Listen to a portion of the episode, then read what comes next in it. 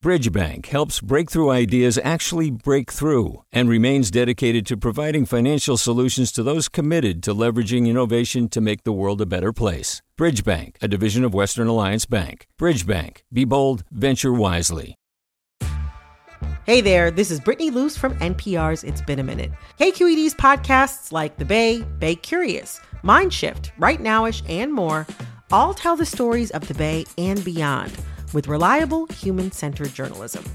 They aim to inspire, make you think, entertain, and expand your understanding of the place you call home. Here's how you can support podcasting at KQED. Showing your support is easy, and you can join Brittany in supporting KQED Podcast too at donate.kqed.org/podcast. That's donate.kqed.org/podcast. From KQED. Good morning. This is the California Report. I'm April Domboski. State lawmakers held a hearing Thursday probing into the recent oil spill off the Orange County coast. They discussed the response to the disaster, the current cleanup efforts, and what changes need to be made to make sure it doesn't happen again. State Senator Henry Stern represents parts of Northwest LA County and chairs the Natural Resources and Water Committee.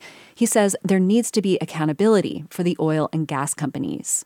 The notion of companies out there going bankrupt or finding some other legal mechanism to evade responsibility belies the public trust and undercuts our entire regulatory framework. The Republican vice chair of the committee is also calling for a thorough investigation, but cautioned his colleagues on placing all the blame on the oil industry. Nearly 25,000 gallons of crude oil spilled from a broken pipeline earlier this month. Central Valley farm workers and their families are calling on state and local officials to restrict the use of 13 pesticides that have been linked to childhood cancers. The California Report's Keith Mizuguchi says they also want more transparency. Workers and community leaders held a rally this week at the Department of Pesticide Regulation office in Clovis.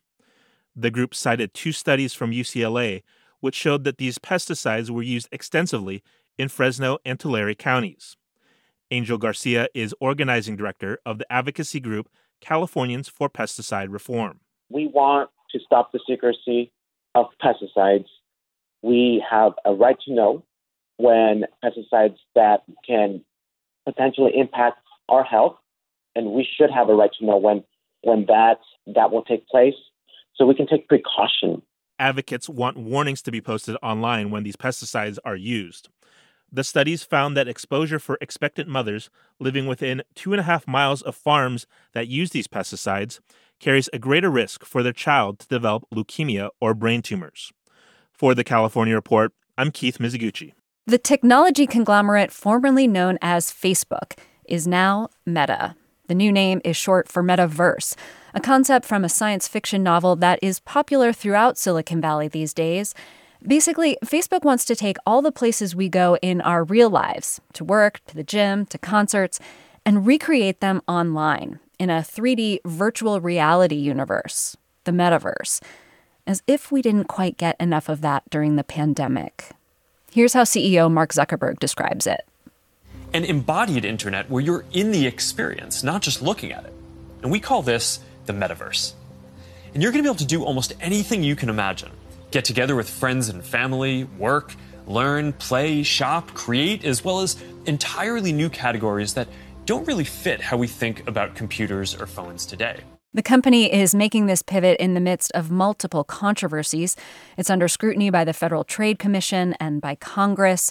Recent leaks of internal documents show Facebook's products have had a negative effect on teenagers' mental health and have spread misinformation that played a role in American elections.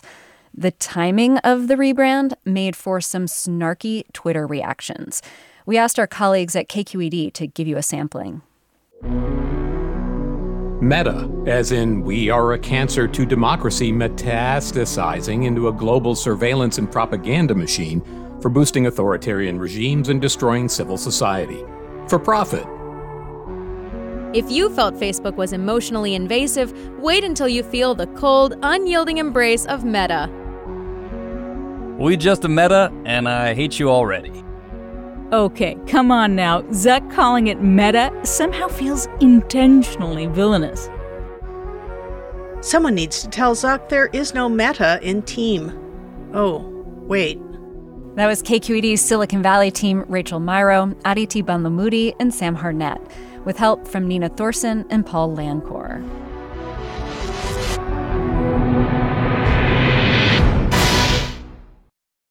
Sign up to The Economist for in-depth curated expert analysis of world events and topics ranging from business and culture to science and technology.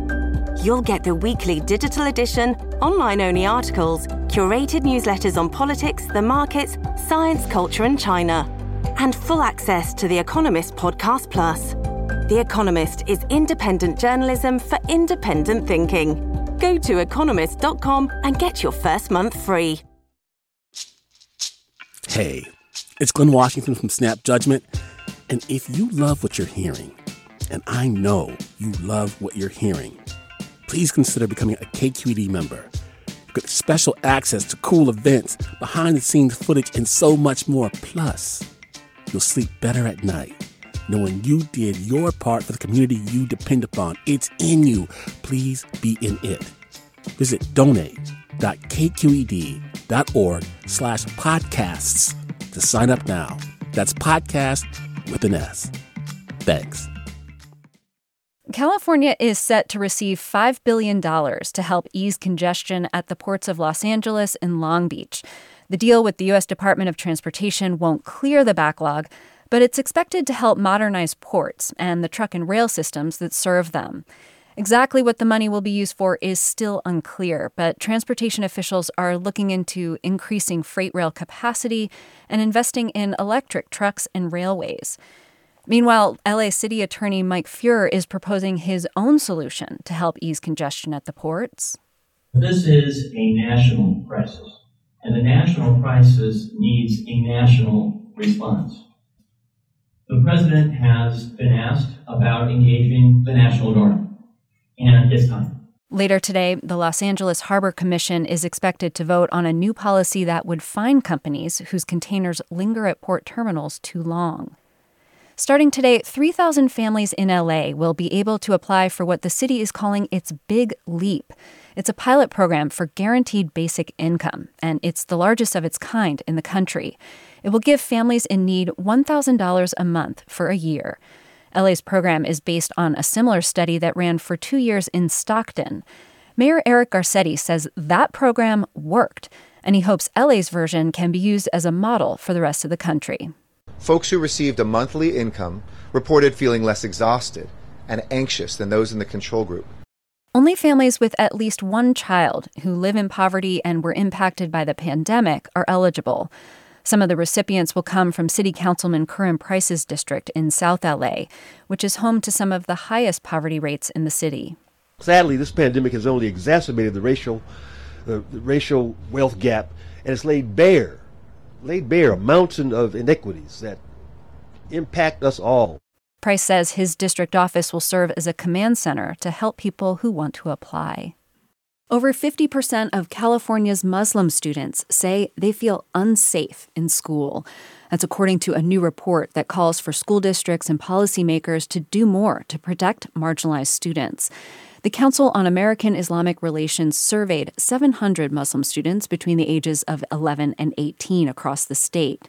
CEO Hussam Ailoush says they are launching a Center for the Prevention of Hate and Bullying next week. The main purpose would be to not only track and monitor hate speech, hate actions, school bullying included, but also help various institutions, including schools, academia, government agencies, in addressing that growing Islamophobia and its effect. Several students reported that teachers and administrators were unhelpful and at times even engaged in Islamophobic behavior themselves.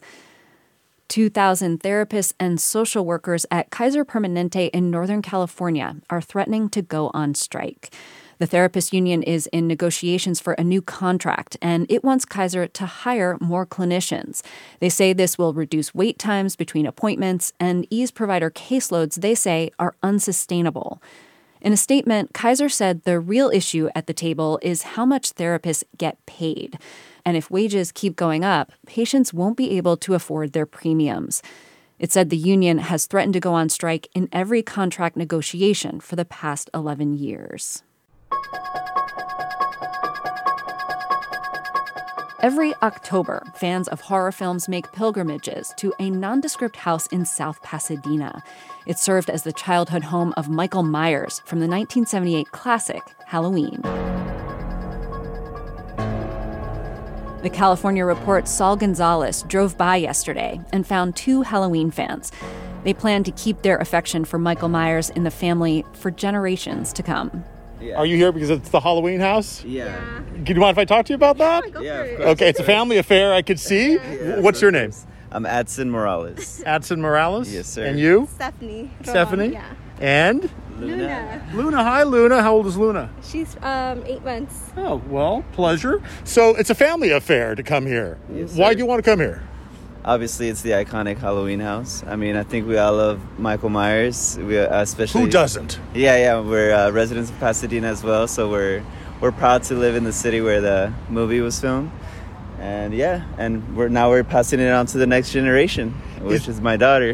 Is this something you sort of do every year? Do you try to come over, or is this your first time doing it? It's our first time. It's her first year, so obviously it's her first time. I do this all the time. Actually. But with her, we are kind of like going all out, taking pictures of her, and just kind of making the most of her first year. So. Her first Halloween yes, exactly. experience. Yes, sir. And you said you come here like all the time? Yeah, because I was a resident in Alhambra, and this like we all knew about this, and we would just come out here to take pictures and just remember the movie. It's kind of local. It's part of local history. Yes, exactly. Again, that was the California Report's Saul Gonzalez reporting from the iconic Michael Myers house in South Pasadena. This Halloween weekend, our sister show, the California Report's weekly magazine, is celebrating all things spooky across the state. Here's host Sasha Coca with a preview. We'll head to Pomona to meet a ghost hunter who's seen some pretty chilling stuff. I see an arm reach out to grab me, but it had no body. It was just an arm by itself. I remember the way it looked. It was super hairy, but it was just an arm floating. We'll also visit a haunted lighthouse on one of the most isolated stretches of California coast. Who's here with us right now? Walter. Hi, Walter. And meet a Central Valley farmer who grows marigolds for Day of the Dead. It's the tradition our grandparents handed down, he says. The flowers are sacred. They're essential for Day of the Dead. Plus, a trip to Mare Island, the first naval base on the West Coast, where a century-old empty military warehouse has been transformed into a massive haunted house. That's Sasha Coca, host of the California Report's Weekend Magazine. You can hear all of these stories on this week's show. Tune in to your public radio station or download the podcast, The California Report Magazine. And that's the California Report for Friday, October 29th. We're a production of KQED Public Radio. Our engineers are Katie McMurrin and Danny Bringer, with assistance from Seal Muller. Our producers are Mary Franklin Harvin and Keith Mizuguchi. Our senior editor is Angela Corral. Our director of news is Vinnie Tong. Our executive editor is Ethan Tovin Lindsay. And our chief content officer is Holly Kernan. I'm April Domboski. Thanks for listening, and have a happy Halloween. Support for the California Report comes from Blue Shield of California, rebuilding the future of healthcare with every Californian in mind, from quality and equitable care to not-for-profit values. Learn more at news.blueshieldca.com. Paint Care, now with 800 drop-off sites in California where households and businesses can recycle their leftover paint. More at paintcare.org. And Eric and Wendy Schmidt, whose philanthropy harnesses the power of people and science to create innovative solutions for a healthy environment, just societies, and opportunities for human achievement. Hi, it's Terry Gross, the host of Fresh Air. We bring you in-depth, long-form interviews with actors, directors, musicians, authors, journalists, and more. Listen to our Peabody Award-winning Fresh Air podcast from WHYY and NPR. Hi there, I'm Randa Abdel Fattah from Throughline. If you're listening to this podcast, you know that KQED produces exceptional storytelling that keeps you informed, inspired, and entertained. Their podcasts cover issues from your neighborhood to the entire country and everything in between. Support this work today. You can help us continue to bring quality podcasts to your ears. Just head to donate.kqed.org/podcast. That's donate.kqed.org/podcast. Hi, I'm Sasha Coca, host of the California Report magazine. Every week, we bring you stories about what connects us in the giant, diverse Golden State. Because what happens in California changes the world. I love this place. We were once seen as, like, the place to be, California. The land of milk and honey. That's where you go to Sunshine State. But we just have challenges right now. KQED's California Report magazine. New episodes drop every Friday, wherever you get your podcasts.